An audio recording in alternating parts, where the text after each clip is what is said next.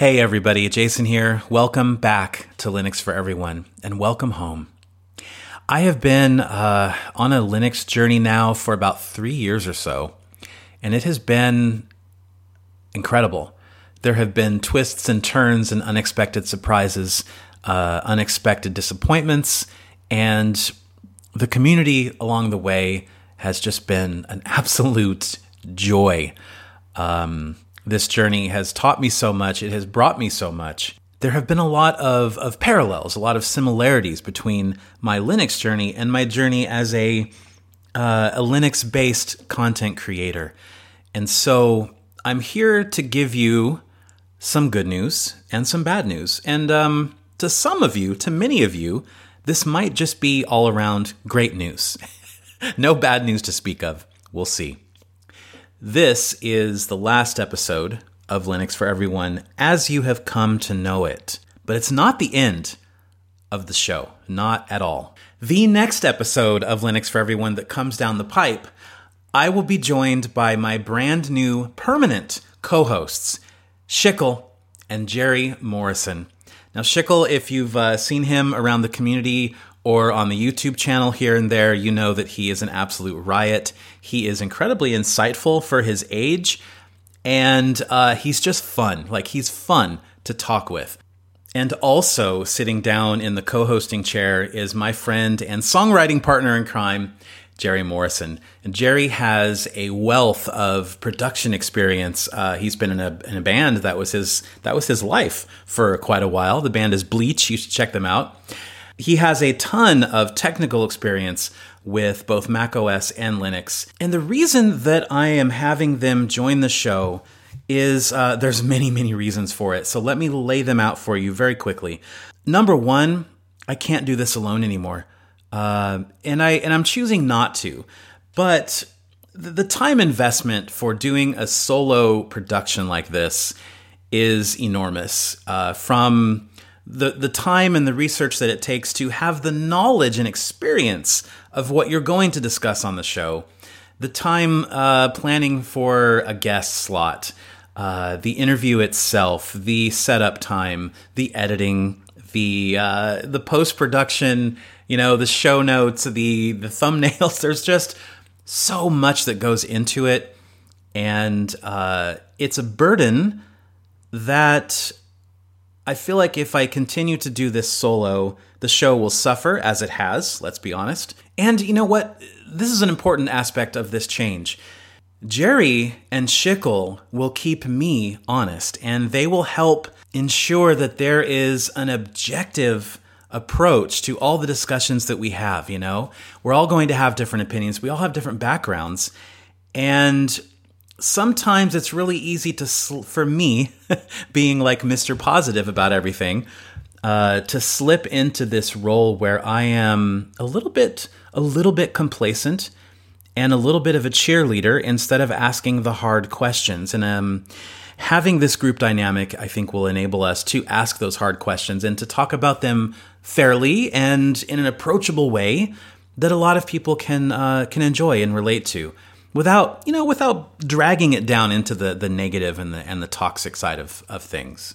And one of the other reasons is I love talking to these guys, and we have such a fun rapport, and I think that's going to come across in the show. I can't wait. We've had a couple pre-production meetings already, and what's really cool about this is it's going to be a video first type of production, but you won't really lose anything in the audio. So it will be on the Linux for Everyone YouTube and Odyssey channels, but it will also be coming down the RSS feed. Wherever you are subscribing to the podcast right now, you're still going to get it right there, so you don't need to do anything.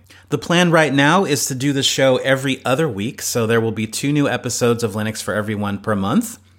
And we're going to switch up the content a little bit, but also bring back some what I think were crowd favorites, like the Discovery of the Week. The app spotlight type of thing that I love to do, and love shining a light on the open source magicians out there who are making our desktop Linux experience so much better and just so much better. And there's going to be some new segments as well that sort of expand the the content opportunities that we have, as well as the guests. It goes without saying that that you guys deserve a lot of thanks for your patience.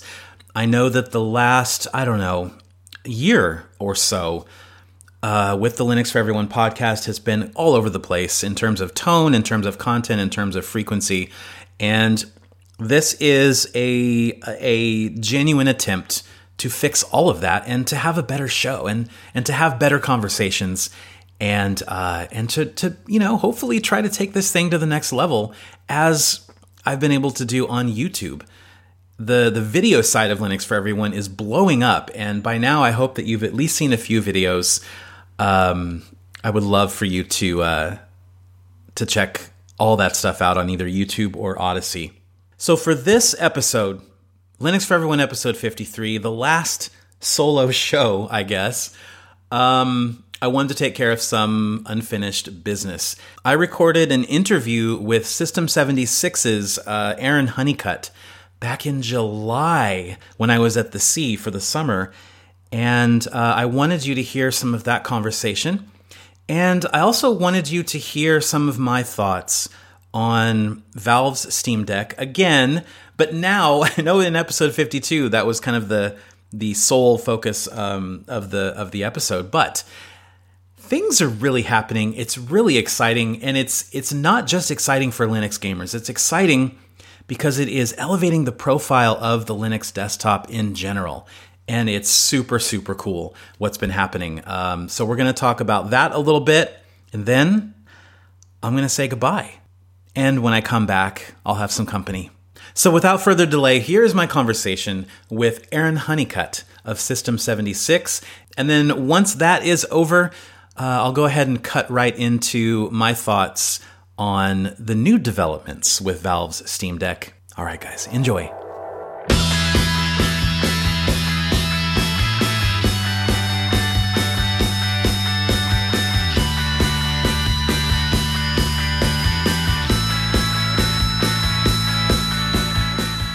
Mr. Aaron Honeycutt, welcome to Linux for Everyone. Thank you for having me. Absolutely. So we were talking a little bit before I hit record that we have chatted before. We actually met in person at Superfan 3 back in the pre-COVID era of life. Mm-hmm. and you were actually recently on episode 52 for a few minutes during that Twitter Spaces conversation about the Steam Deck. And so this has been a long time coming, though. I think we've been talking about doing this for a few weeks, at least. This seems like the right time because Linux gaming is at an all-time hype, I feel like. And what I told Aaron, you guys, is I just said, look, Aaron, what you need to know is Aaron works at System76, and we'll talk a little bit about his position there. But he's not here as a System76 spokesperson. He's here as a community member, a Linux enthusiast, and a gamer. So that's kind of the way that I'm framing this conversation. Why don't we kick it off by having you tell us a little bit about your role at System76 and actually how you came to be at System76? I'm a happiness engineer, is what we're called there, on part of the happiness team and technical support. I started in September of 2017, whatever it was, 4 years ago-ish, because next month will be my 4-year anniversary there. I started because I was trying to look around and get into an actual technical job before I was 25, before having a quarter-life crisis. I think I met Emma at Southeast Linux Fest, and I was told to apply there. Got interviewed, got wanting me to meet up with Carl. Then I got scared, crapless, basically. Kind of chickened out, reapplied the next year, and then went all in. And now I'm here. That's awesome. So what why did you chicken out? What happened? It was a big move because it was like, at the time, it was kind of required to move. And I'm like, not really financially on my own to because I was living with my parents at the time, so I wasn't really financially stable to that's going to cost $2,000 to get a U-Haul truck to move across the country, basically. That is a big commitment. One, not even the money part, but just uprooting your whole life and going across the country. But it was to Colorado, so that's not a terrible thing. So what's kind of an average day as a happiness engineer, or is there an average day? Most of the team is working remote at this point. I'm going into the office because my partner works at System76 as well in the production team. So it just made more sense rather than me driving 4 times each way back and forth to drop her off, work from home, pick her up. I just started going at the same time, and I got my own little desk up front, and I got a nice upgraded desk this time, standing desk and all that stuff. So I go in, get started in the day, talk with people, sometimes get some coffee, and clock in and start helping people out. Man, you know what's weird about when you talk about the office, right? I don't know. I think of it as more of a warehouse or a production facility, but my biggest memory of being there at System76 HQ was the glow in the dark Nerf battle during that Thelio launch. And, you know, that was, I don't know, just the whole spirit and atmosphere of that place was so infectious and so much fun. And quite honestly, someday, if I stopped doing this, I would love to work at System76 just because the people there seem so awesome. Yeah, it's always a fun day talking to people. Just it's always fun to have a lot in common with your coworkers and just don't feel like you're working. You're just kind of like having conversations that you would have on the internet, but in person. It's just a whole different vibe here. I have to get used to the whole having conversations in person again. Because that's it's been a minute since I've done that with anyone but a couple Croatian friends here, maybe twice in the last year.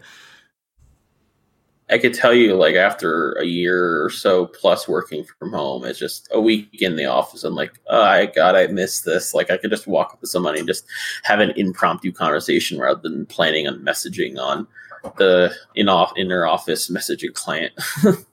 Yeah, I think we need that. You know, everyone will always say that we're social creatures, and as much as some of us like solitude and privacy, you just can't do that forever. So does System76 have any crazy outlandish rules, like you have to use Pop! OS and you have to use like an Oryx Pro or a Galago or, you know, anything weird like that? When I was working from home, I've had Pop! OS on my machine here, my custom build here, and Pop! OS on the work system that I have, but I was also dual booting. I have my own custom desktop at home that I was using for work from home, but I also have the Oryx Pro that I use at the office. That's like the work machine, but there's not any restrictions, and they'll just ask you, like, hey, what do you like about this one? What do you like about that one? And just that's your personal preference, as long as you can get what you need done. I don't think it really matters as strongly as you would think.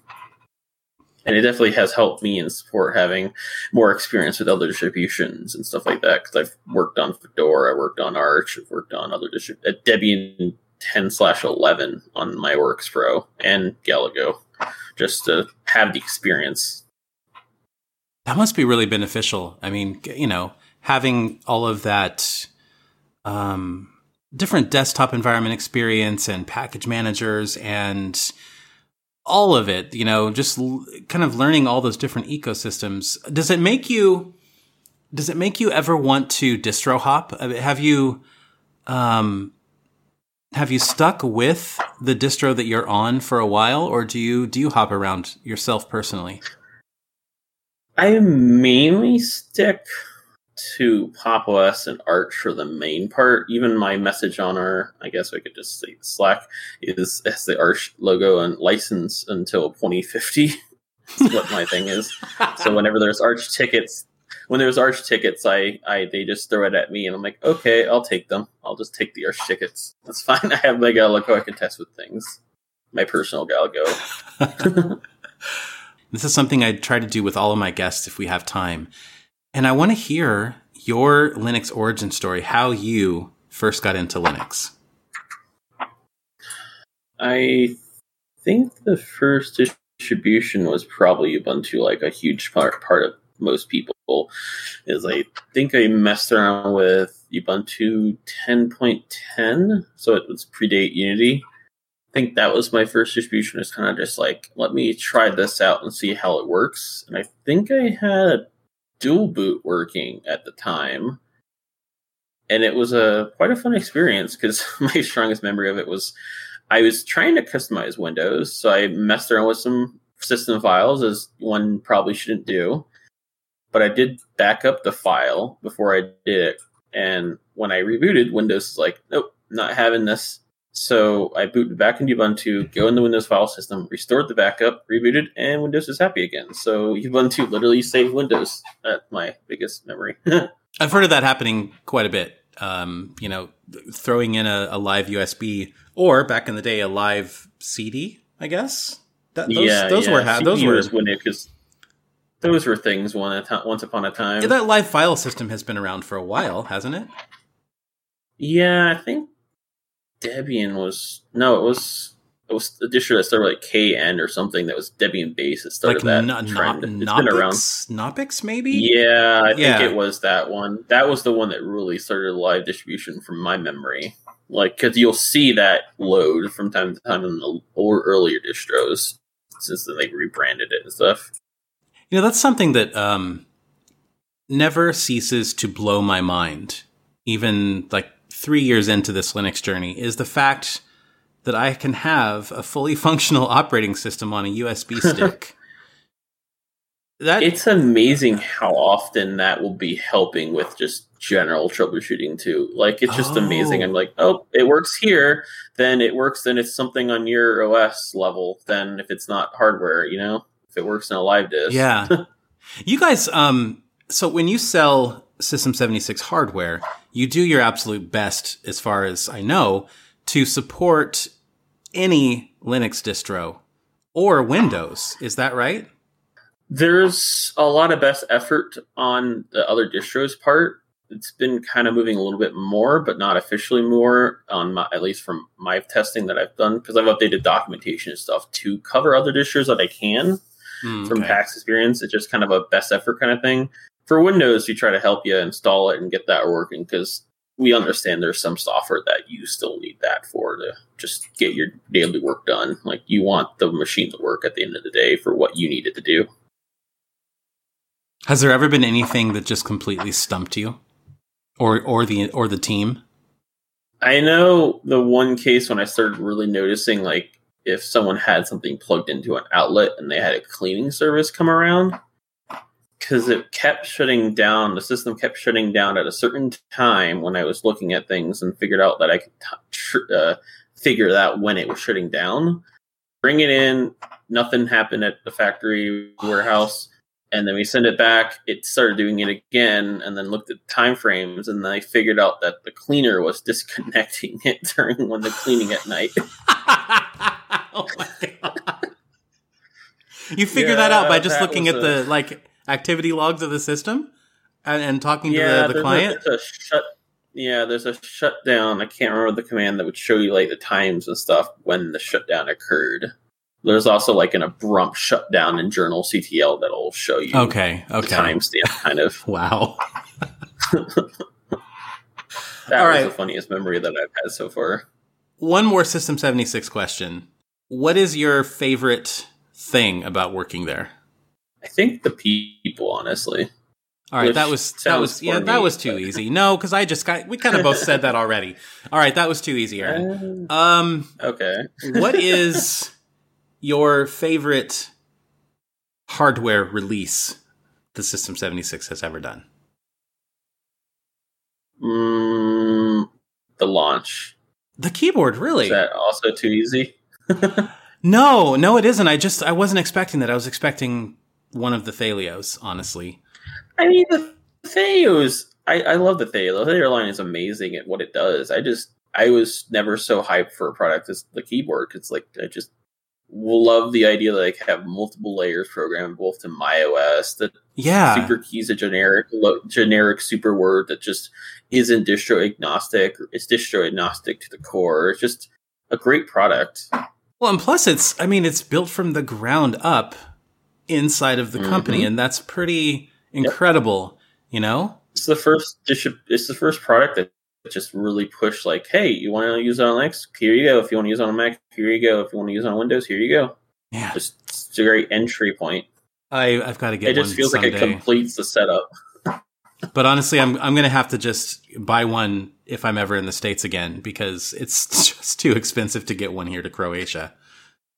Yeah, I saw the tweet about like $100+ for international shipping is a bit harsh.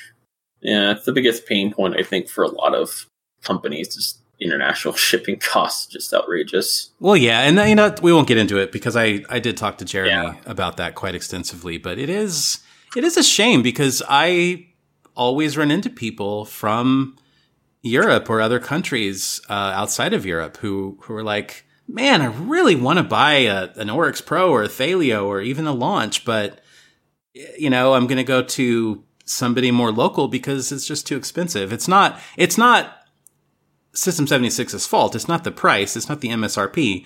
It's just like you said, it's the shipping and the VAT and the import fees and the headaches and, you know. About 3.5 weeks ago, Juno Computers shipped me a couple of review laptops. I got them 2 days ago. They're in the UK. So they're physically not too far from us, right? Right. But in the world of bureaucracy and Brexit, well, they're like planets away from us. So yeah, I had followed that little so it misfortune. For the audience, I'll just kind of sum it up real quick. It's quite a story, but I won't get too far into the weeds. Basically, they shipped these, and what happens when they arrive at Croatian customs is they will email the receiver, and they will say, okay, here's this shipment that's coming for you, and we need proof of payment, and then we will determine if the value is what you say it is, and then we'll charge you the appropriate VAT and, you know, import fees or whatever. Doing what I do, that makes it really tricky, and they don't really have any rules for what, you know, a review sample, a loaner, something that you send back that you didn't pay for. It's not in their vocabulary. They just don't get it. Like, they don't know what to do about it. So every time I have to do this power of attorney and like fill out all these papers saying, okay, this is why I'm getting it, and this is who I am, and this is what the value is, but the shipper is paying all the required fees. And so then they have to go to the shipper. And so Juno says, you know, yes, well, we're sending Jason these laptops for review. We're a Linux laptop company out of the UK. And Croatian Customs comes back and they're like, well, we've never heard of you. You're not Dell, IBM, or HP. So... So then there's a delay there. And then they're telling Juno that they don't believe that I'm a YouTuber or, you know, somebody who is in a position to do this in Croatia, right?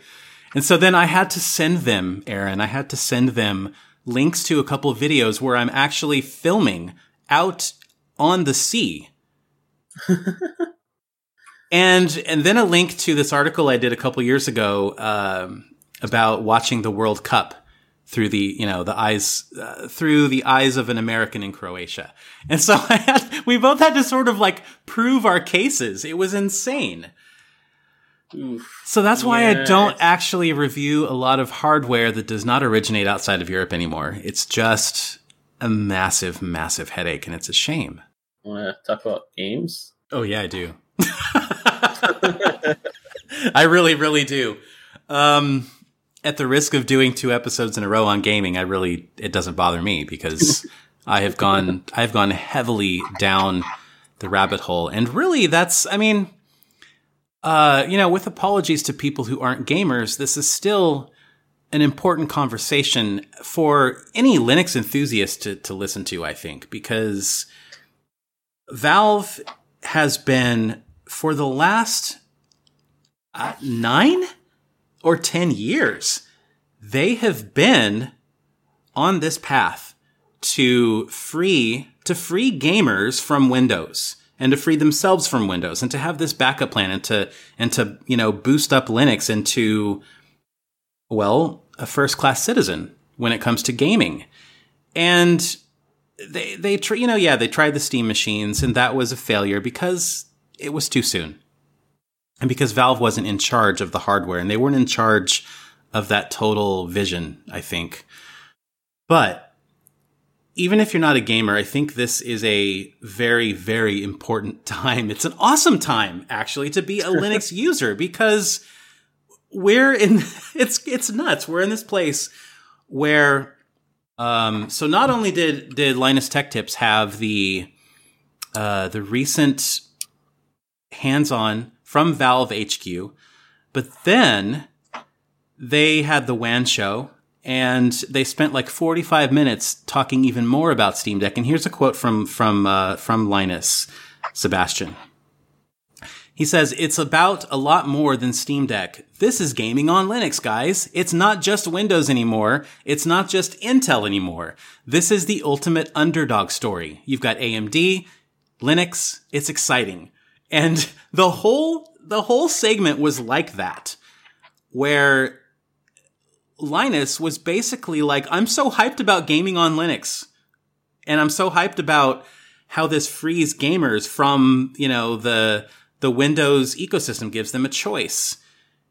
And it's just, and then you've got, you know, mainstream press and news outlets covering this thing.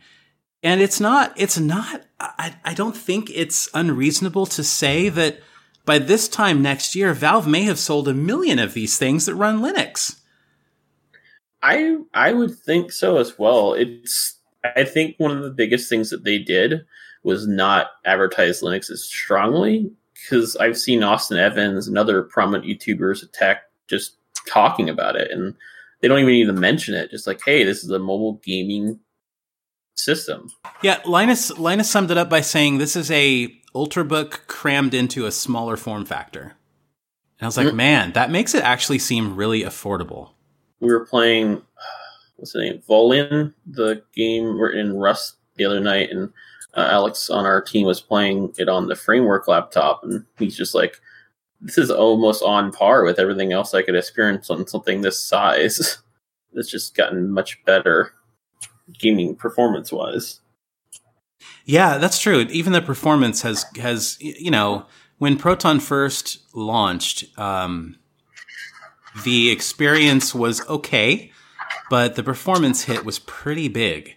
And now it's gotten to the point where you really can't tell the difference. I did a comparison on our YouTube channel of this new game called The Ascent, which is awesome, by the way. It's a cyberpunk action RPG with twin-stick shooter combat.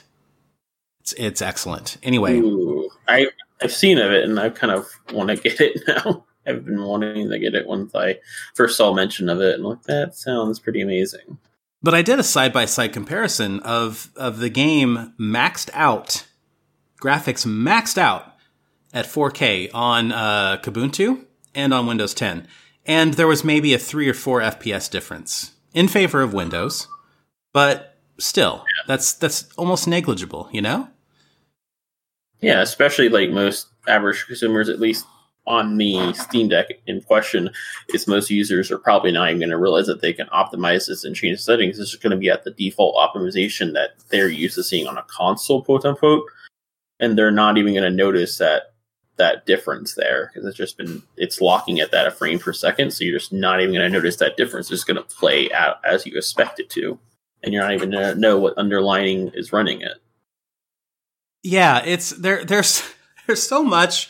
Every day I keep running into people who are like, dude, think about the fact that not only is this a handheld, like, PC gaming console, I don't even know what to call it.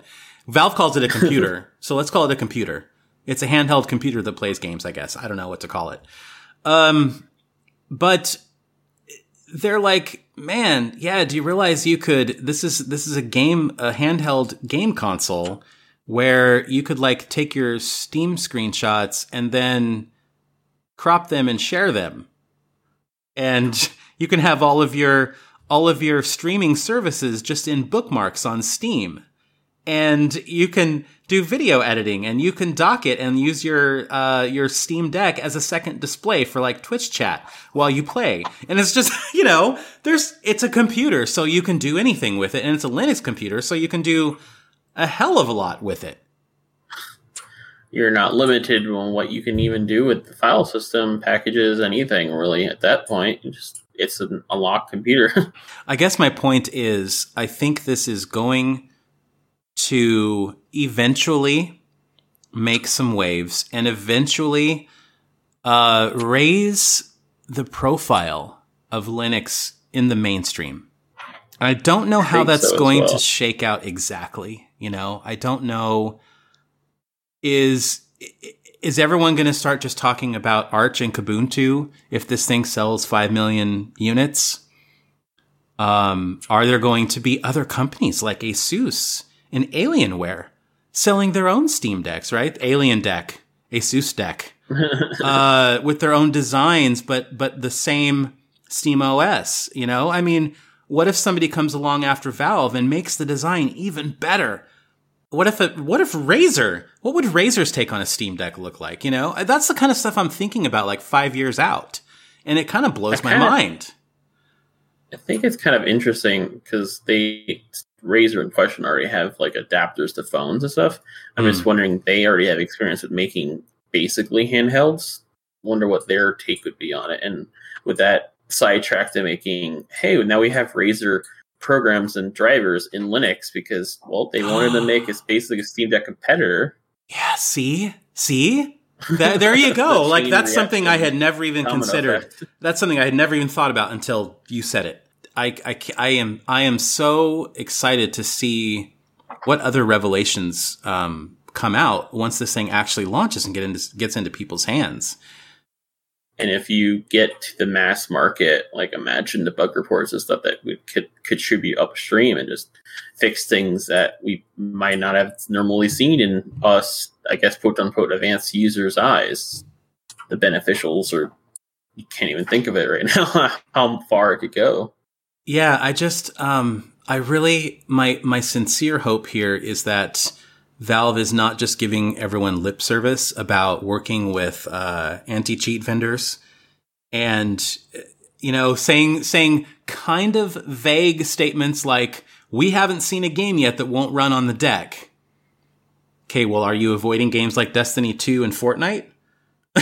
And are those games working? Gears 5 has never launched from the get-go on Proton. It's never worked. At least I've never gotten past like the very intro, like logo of the company. That's using anti-cheat. That's never been fully loading. The workaround there is the fact that Steam Deck is also basically a portable Xbox. So Xbox Cloud, and there you go. But that's not what people want. People want click and go from the get-go. People do not want to click install Gears 5 and then have it not launch, because that's a deal breaker. That's this thing's a lemon. This doesn't work. I want to send it back. That's what the majority. I know there's a lot of people out there saying, "Oh, people will just install Windows on it." No, they won't. For the same reason they won't get a new laptop from Best Buy or Amazon and install Linux on it, because people don't do that. They don't want to deal with the hassle. They want something that just works out of the gate. Exactly. So, do you think? What is your opinion on the overall compatibility picture when this thing launches? I don't know. It's difficult to tell because they haven't released anything about, from what I can see, about SteamOS 3.0. There's nothing on GitHub, from what I can tell, that similar to how they uploaded there. I'm hoping, I can't think of a moment where they haven't actually owned up to what they've said to some degree. I honestly think that some are not going to work out of the gate, and they're just going to ship like the most AAA games that maybe they'll go on based on Proton DB and see what the main games are, like Dota or Destiny 2, and get those working, and then they'll just call it a day for launch and then continue working on it. That's, I think, my best hope is they'll call it that, hey, it's working, we'll push some more out updates later to the Proton as the release goes out. That's the best case scenario, I think, for me, for my eyes. I think that's fair. I think that's realistic. On the other hand, Valve only has to optimize. Technically, they only have to optimize that game for one device and one operating system. That's like, I've always like consoles to some degree. I love gaming on PC in general, but I just like the user endpoint of consoles. Just like there's only one targeted device that you have to focus on, maybe three-ish, depending on the multiple upgrades of a generation lifetime of console, like PS4 Slim, PS4 Pro, and stuff. Oh, sure. But realistically, you only have one targeted hardware point versus thousands on PC. Yeah, I mean, you're right. When you look at ProtonDB, you know, if you go in there and look at something, I don't know, pick any AAA game and go take a look, you will inevitably never see this game worked flawlessly across the board. It's always going to be like, this game wouldn't even launch on Ubuntu 20.04 with Proton Experimental, but it plays flawlessly on Arch with Proton Experimental. Because there's, you know, there's all the hardware combinations, and who knows how many things could be affecting Proton as a compatibility layer, right? And so, yeah, I think Valve's job is a lot easier when they're not saying, guys, every game on Steam is going to work on Linux. They're saying it's going to work on the deck. Mm-hmm. But it's only, and you know what's interesting about that?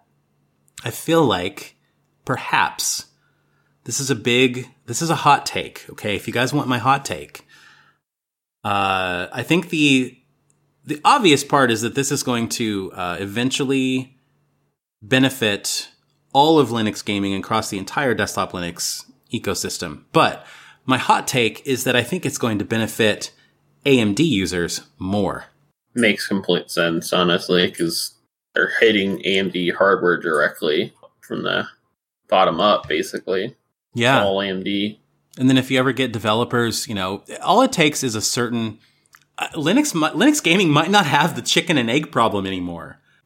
There's so many possibilities and variants that could play out here, and I'm really excited to see it play out. However it happens, it's not going to be bad. If Valve has already sold in the first 24 hours, allegedly 100,000, reserved 100,000 units. Who knows how many they've done by now?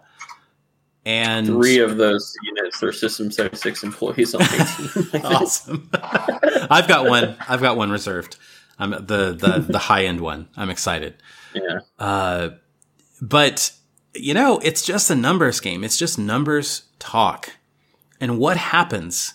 What happens if by December 2022, Valve has sold 1 million Steam Decks?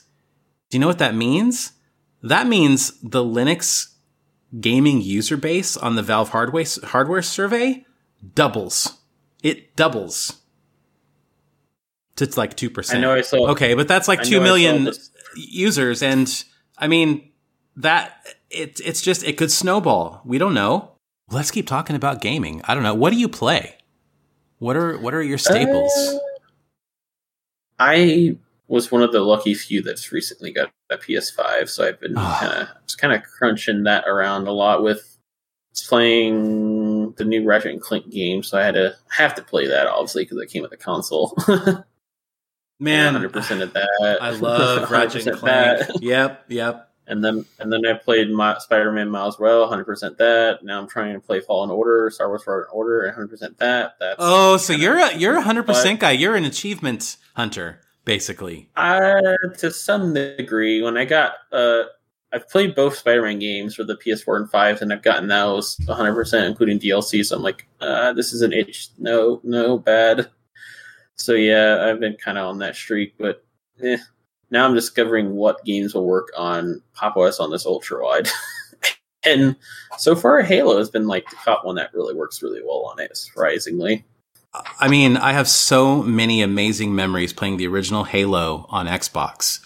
Me and my friends, Jeff and Sean, We would frequently stay at each other's houses overnight. And this, kids, was back in a time where you lugged over your Xbox and your television. Okay? Not your flat screen television, your big ass television with the, CRT style, I don't know what they were called. I think they're CRT, like the big tube ones. Yeah. I think they were CRT televisions back then. Maybe flat screens were coming into the picture, but I couldn't afford one, so I had an old school one. That was a LAN. That was multiplayer, folks. Lug your Xbox and your TV to your friend's house. Too. But yeah, so that to me is a timeless franchise, and I want that to work because I love the multiplayer, and I don't always, I don't really have the time to connect with people and do a custom game and disable EAC so that you can play custom multiplayer with certain people.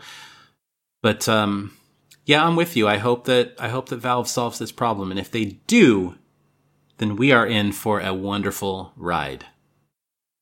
It's going to be a really interesting ride. I'm trying to get back in the Warframe because it's launching crossplay soon. I'm like, I want to do this. Let me start a clan. I want to do this again. Warframe. I love more games that you work with other people versus working against each other. Oh man, I don't. Yeah, it kind of annoys you when you're like, are they better or is the internet connection killing me? Well, it's also stressful. The competitive aspect. Mm-hmm. I enjoy playing Call of Duty, and yes, I do that on Windows because I don't have a choice. Yeah. And I'm fairly good at it, but you can only handle so much of that because it's fast-paced and it's aggressive and it's competitive. And you don't really feel relaxed at the end of a Call of Duty session. And so, yeah, I kind of see what you're saying. I would like to play more co-op multiplayer games with people. And that is a good excuse for maybe a few of us to get together and play Back 4 Blood. That'll be fun.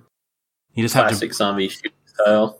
Yeah, it is, and it looks really good too. It looks gorgeous. I haven't watched the video just yet, but I certainly believe you because it's just, the art style is good too.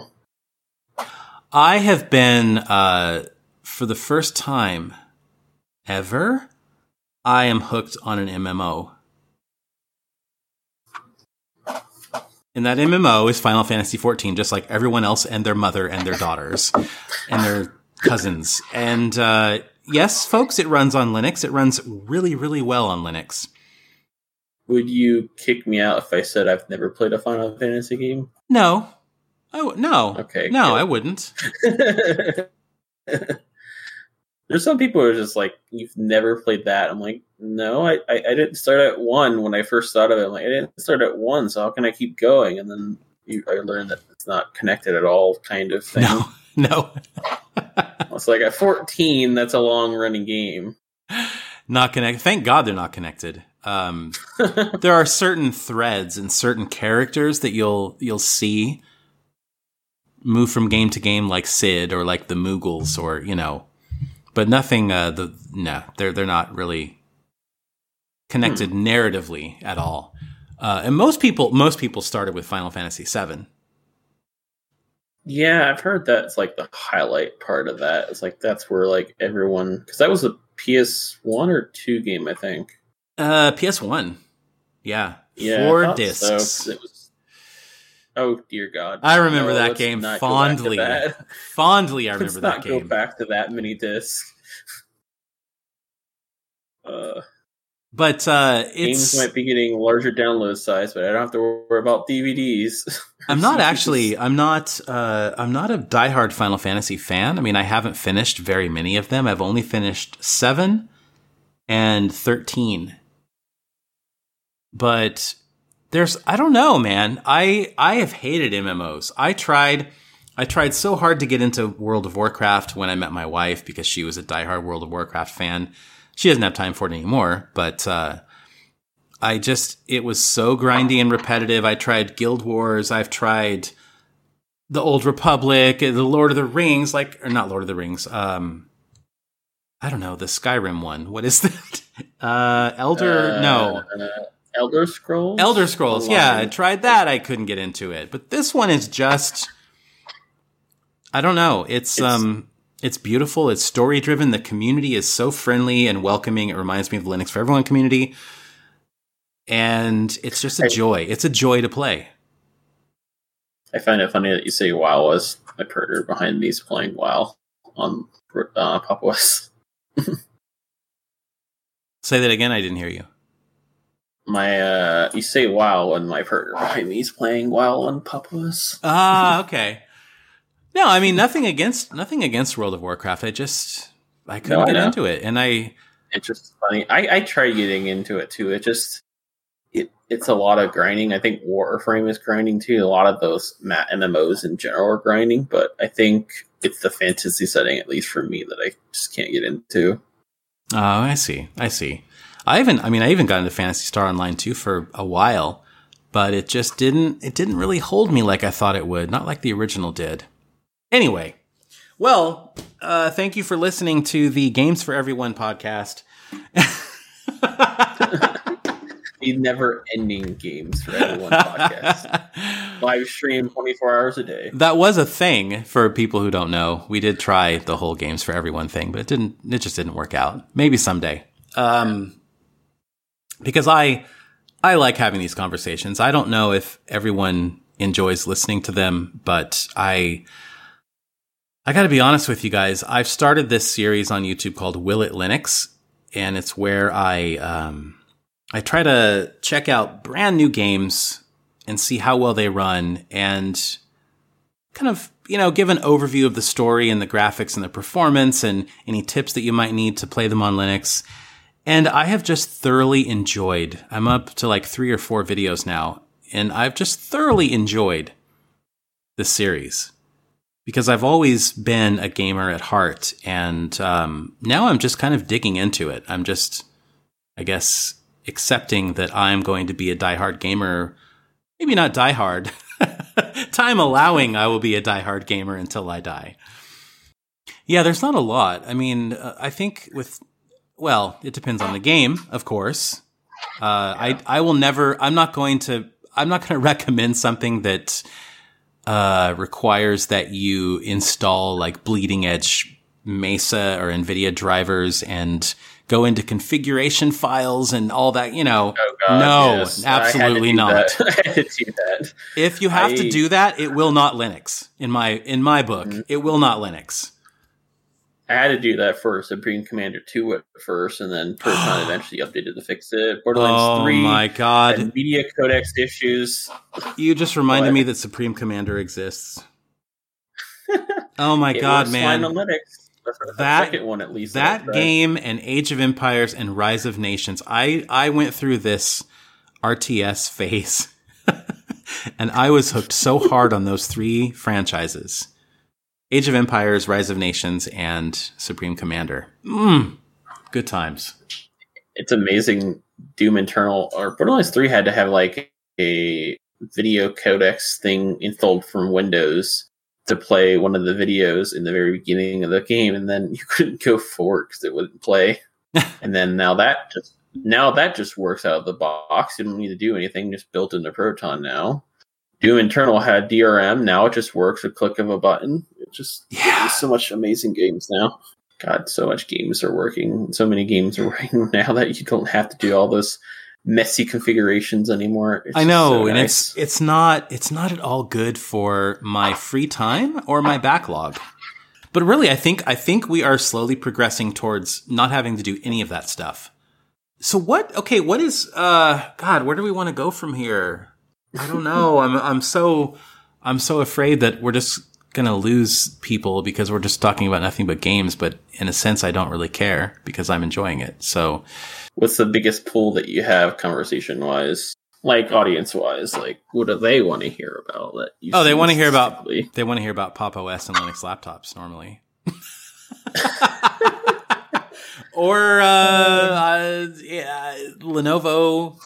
Hardware is a big one, really. Hardware is a big one. People really love hearing about hardware. And they also, unfortunately, love hearing about snaps versus Flatpak. So if you have any opinions on that, we can... I'm trying to package some of the popization, like Pop Cosmic stuff, to Arch currently. I have some things working, some things are not working. Keyboard shortcuts, I think, are the biggest thing right now. Wait. This is potentially big news. Are you? Oh God! What exactly? No. What exactly are you? Are you talking about Cosmic?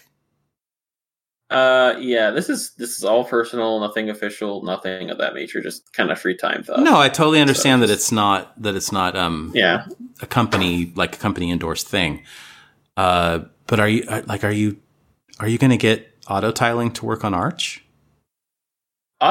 Pop tiling works. Pop show works on Arch with GNOME 40. There's some shortcuts like Super Q for quitting isn't set by default for some reason. I think it's pulling by Pop session package, which I'm trying to either just pull those shortcuts and set them with G settings with a shell script, bash script. But I have Pop Cosmic the doc working, and then like Workspace is an application and top left works now that everyone, because 2110 is going to have GNOME 40, so we've already been working on that. So, and now that works, but I've just been packaging the Cosmic General Extension. The docs so far have worked fine, and the theming and this stuff has already been packaged in ER anyway, so just made a bash to pull those in manually for me. Popify it, as they say. It's funny when you work on these side projects, you don't view them as like big news, and then other people view them differently.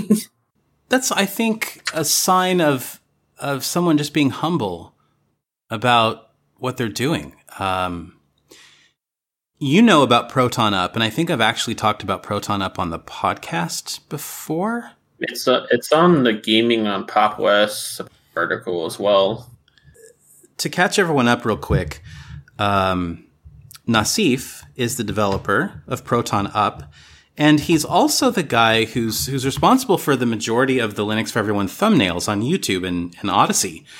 Guy is super, super talented when it comes to graphic design. And apparently he can also code.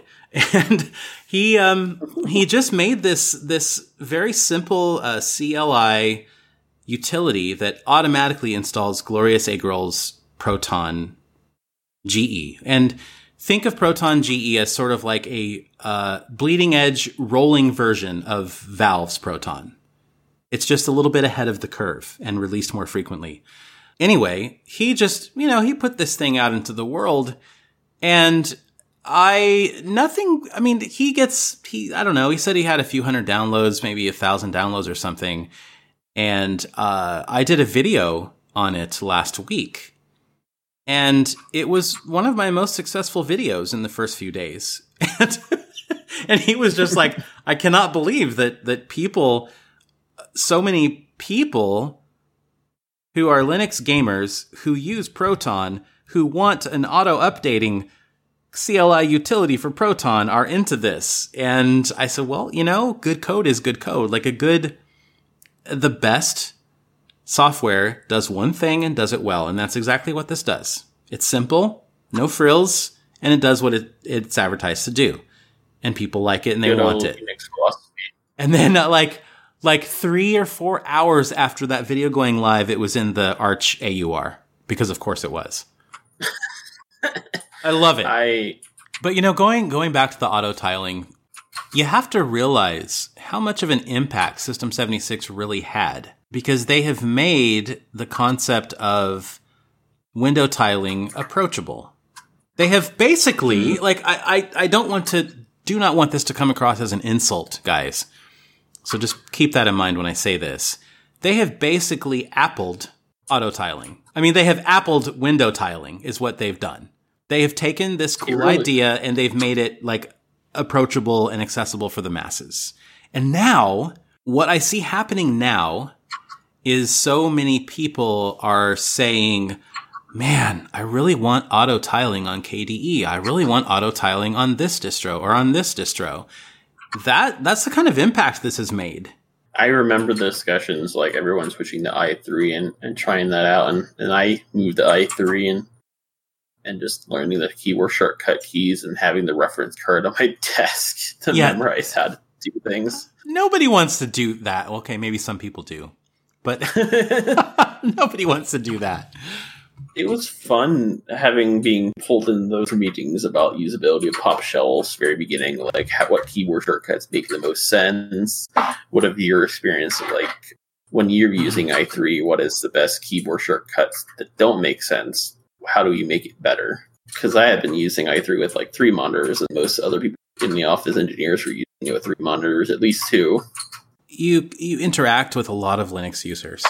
And I'm guessing, you know, some of those people might be new Linux users. For anyone who wants to maybe make the switch to Linux, or at least check it out, what is your what is like your best advice for someone who wants to come to Linux? Probably would try the live disk, because from the live disk you can see what hardware is detected, what works. Does my Wi-Fi work? Does my touchpad work? Does my Bluetooth work? You can just see, is this something that I can use? Even, and you can even install it on a flash drive if you want to keep things around. Of course, that's not the most straightforward thing, but just seeing whether this works with your hardware and just that's true. That's true. Seeing if it works with your hardware, something that you can use, something if you can use for your workflow. Community is also a pretty big aspect, I think. Even at the worst days, I think it's still one of our biggest aspects.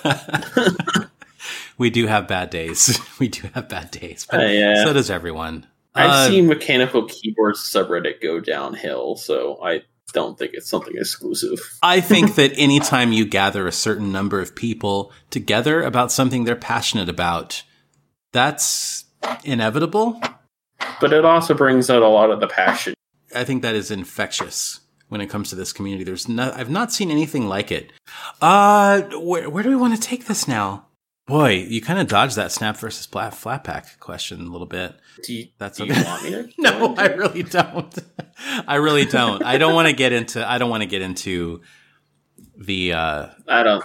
The it just turns toxic. It really does. It brings out. I don't know.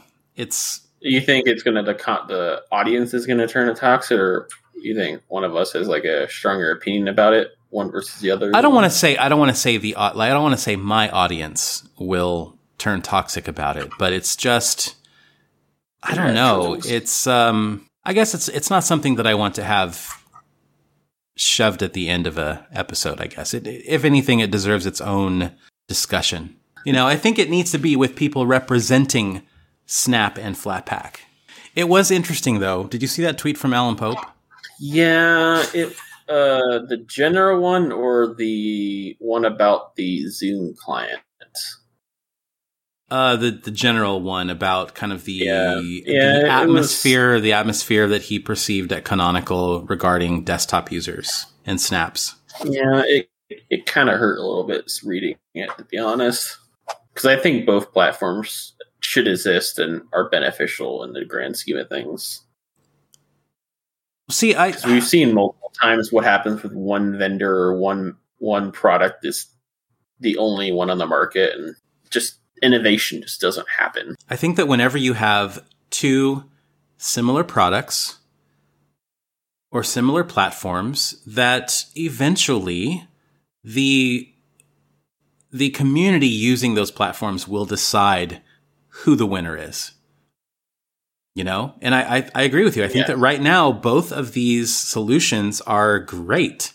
And I think they both bring things to the table that people need. I don't really know which one is going to do it, because we have competing package managers that do basically the same thing in different ways, which never have been taking the de facto, would take the crown, basically. None of them really have in the grand scheme. To me, I really don't. I don't care which one. I use both. For example, I vastly prefer the snap of OBS. I think that Alan Pope and Martin Wimpress actually did some work on that before they left Canonical, and it's fantastic. So that's the only version of OBS that I will use. And there's certain packages that I'm just familiar with that I know are snaps, and so I'll just automatically install those instead of, you know, researching if they're on a flat pack. I don't know. Yeah, at the end of the day, it's just matters and which one gets you the result to working software that you need at the time. I use Flatpaks on both Pop and Arch. Like, it just, I know that I can grab some things if I need to grab something a little bit faster than even the Arch will push out, or just things that I want to, because Flatpaks generally just install on .local if you're installing them as a user. So you just back up .local, restore it to whatever distro you want. Yeah, at nice. The end of the day. That's nice. You seem like you probably are someone who has to, either for testing or just for personal exploration, someone who maybe wipes their system quite a bit and, does a lot of backing up and does a lot of restoring. What do you think is the best solution for users like me and like you who are constantly checking out new distros? What's the best backup and restore solution for you? It kind of depends on what you're going for. The main important thing for me personally is files. Like, I can reinstall programs fairly easy at any point. It's the files that are most important to me. So I just use mostly Deja Dup, which also has a time scheduling feature with it as well. I would move to Pika backup, which is written in Rust and it's a native GTK application, but it doesn't have a timer on it. So it doesn't schedule backups for me.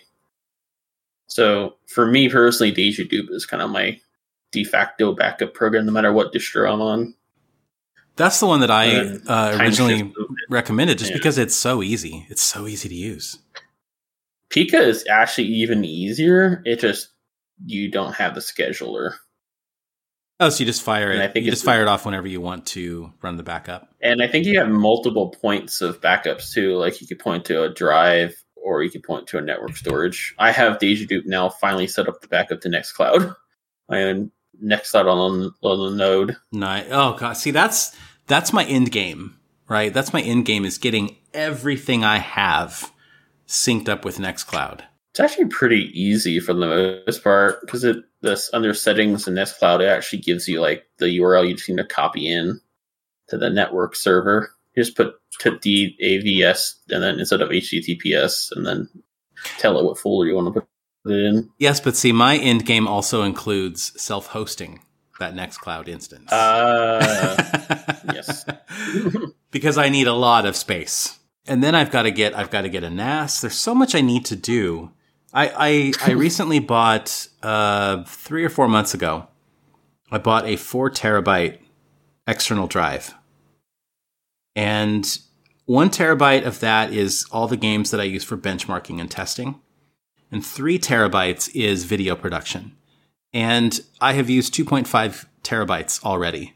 Just source files and footage and video editing stuff. And it is insane how much space you use, how fast you use it when you're doing video production on a regular basis. It's bananas. So I've got to get a NAS. I've got to get a server. I've got to get so much set up. But the nice thing is that hopefully turns into content as well as I learn how to do it. Spread the knowledge. Well, tell us before you go where everybody can find you if you want them to find you. I'm Fishful Penguin on Twitter. I think my Twitch is A.T. Honeycutt. Yeah, those are the main ones. A Honeybun on Reddit. I think those are the major places. Well, Aaron, it has been a blast talking to you about Linux and gaming. You've got an open door policy if you ever want to come back and do it again. You know how to find me, obviously. Anyway, yeah, it's been fun. Thank you for geeking out with me. That's kind of what I think this podcast is all about. It's me geeking out about my Linux adventure or geeking out with someone else about their Linux adventure. I always enjoy geeking out, so I think enjoy the time and for having me on. Yeah, you bet, man. All right, we'll do it again soon.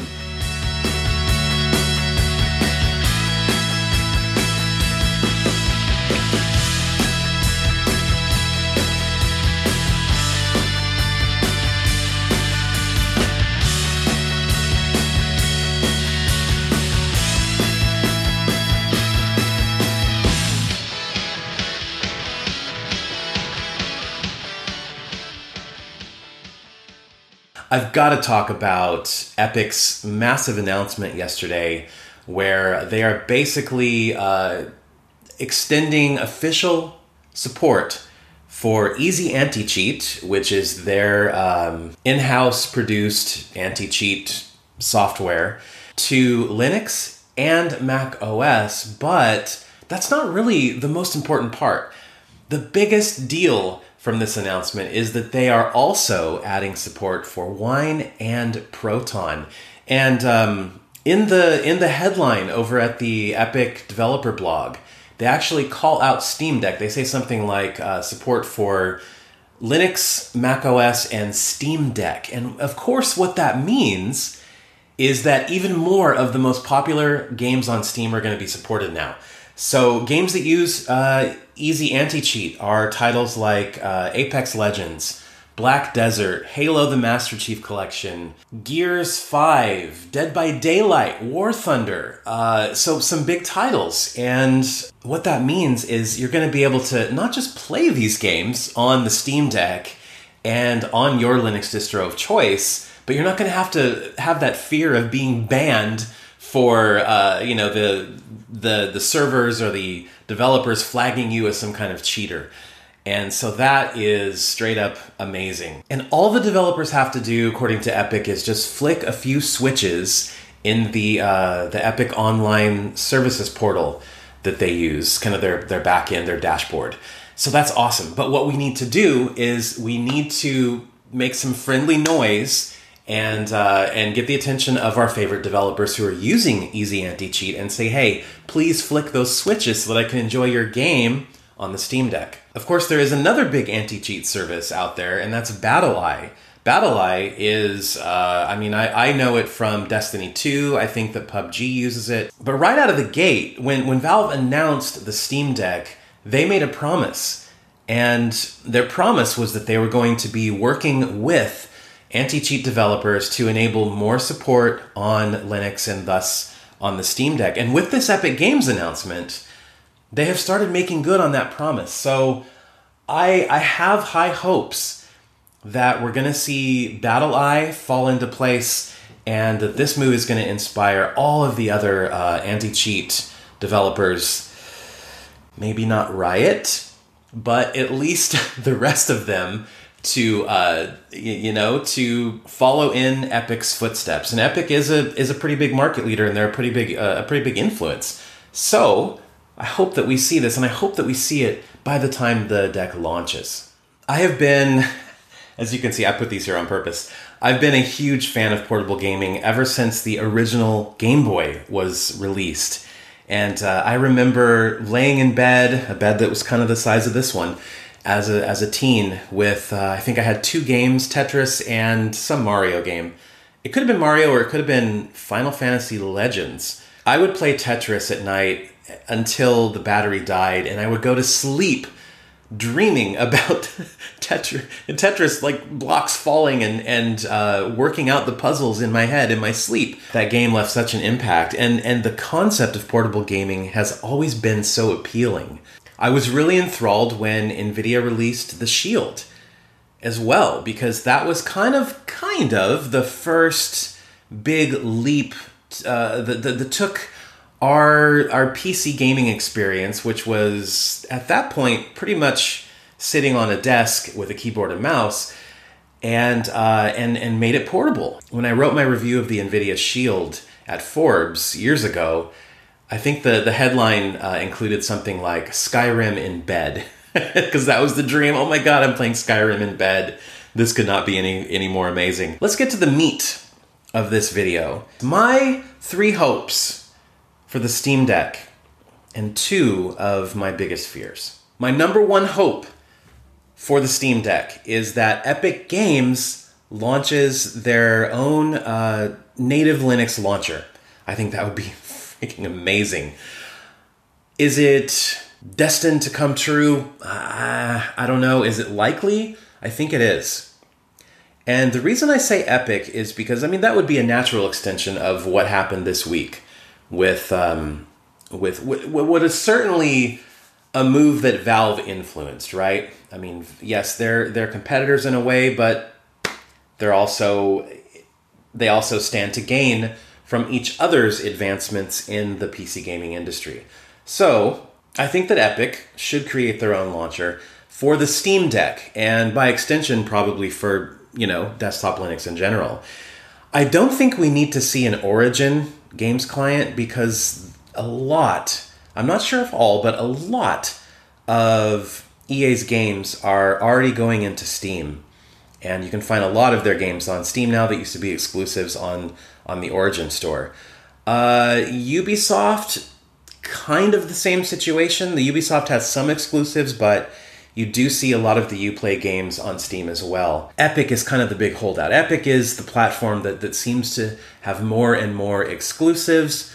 Love them or hate them for that. That's totally in your right to do. But we need an Epic Games launcher on Steam, and we need it on the Steam Deck. Thank you, Motorcycle. I wonder if it could be developed kind of like a third-party contracted development for this. Because remember when Epic Games gave Lutris that $25,000 grant? There's a relationship there. And, you know, Lutris has done a lot of work getting various PC game stores and clients to work well on Linux. And so I really have to wonder, could we see Lutris developing an official Epic Games client for Linux and thus the Steam Deck? We'll see, but that's one of my big hopes. My second big hope for the Steam Deck, AMD FSR. Now, if you've seen any of the multiple videos that I've been doing on the channel about AMD's FSR, you have to agree that it has really impressive results.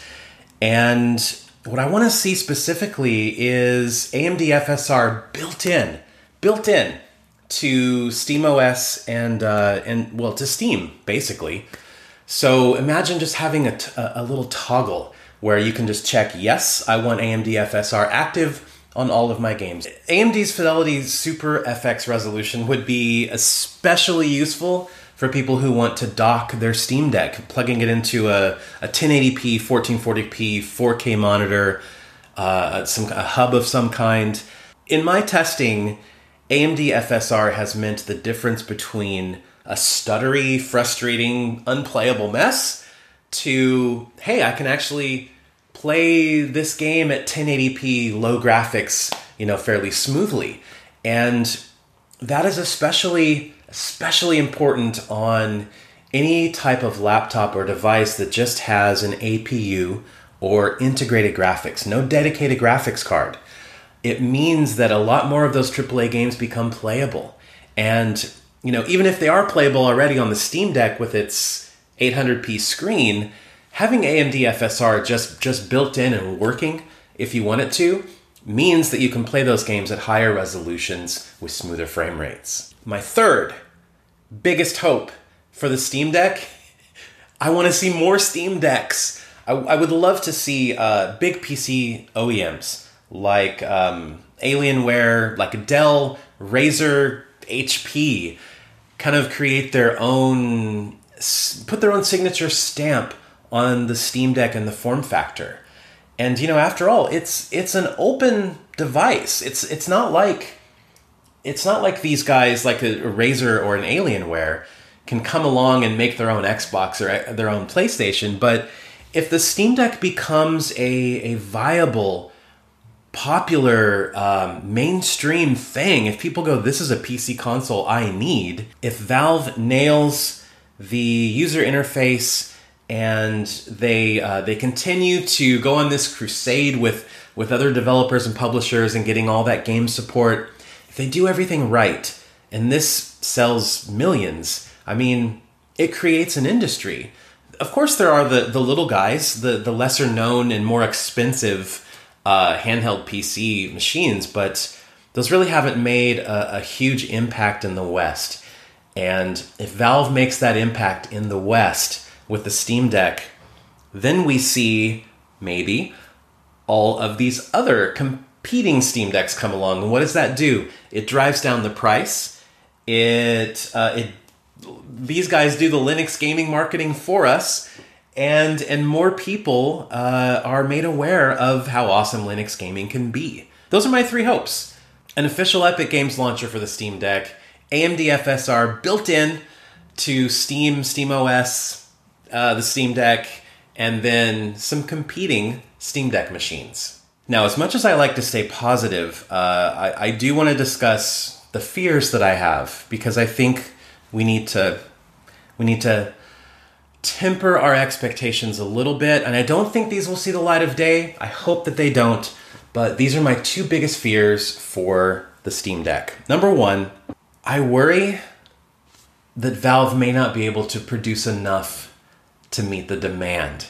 If they nail the marketing, if they get everything right, press is going to write about it, people are going to talk to their friends, they're going to create a lot of demand, and I fear that they might not have the capabilities to meet that demand. But then again, if there were competitors in this space, then you've got more players in the game able to produce more hardware, and while that wouldn't necessarily be a big win for Valve because it's not their hardware that they're selling, they're still putting Steam in more people's hands, and we're still getting Linux gaming in more people's hands, and so it's kind of a win-win.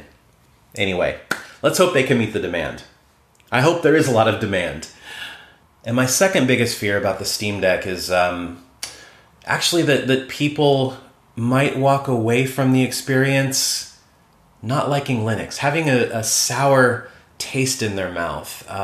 Someone gets a Steam Deck for Christmas, for their birthday, they go out and buy it with their hard-earned cash, and they're under the impression that they can play Destiny 2, they can play Fortnite, League of Legends, they can play whatever is in their Steam library because they have this product called the Steam Deck, right? But they can't. They can't play them for whatever reason. You know, despite Valve's best efforts, they weren't able to get whatever game working. They weren't able to convince this anti-cheat developer to support Proton, to support Wine, to support Linux. It's possible. As humans, our nature is we tend to tell more people about a negative experience that we've had than when we have a positive experience. And if Valve isn't able to continue delivering on the promises, that it could set Linux up for failure. And I don't want to see that happen. All right, my friends, that is going to do it for episode 53 of Linux for Everyone. Thank you so much for listening. Thank you to everyone who spreads the word and shares the tweet on Twitter, or, you know, just anyone who engages with what I'm doing across the board. Thank you also to patrons and superfans and everyone who financially supports everything from the podcast to YouTube to the writing and everything else that I have going on. You guys are my waddle. You are the wonderful waddle. So, yeah, I'm going to say goodbye, and I will say hello again in a couple weeks alongside Jerry and Schickle. Until we chat again, you guys take care, and take care of each other. Bye.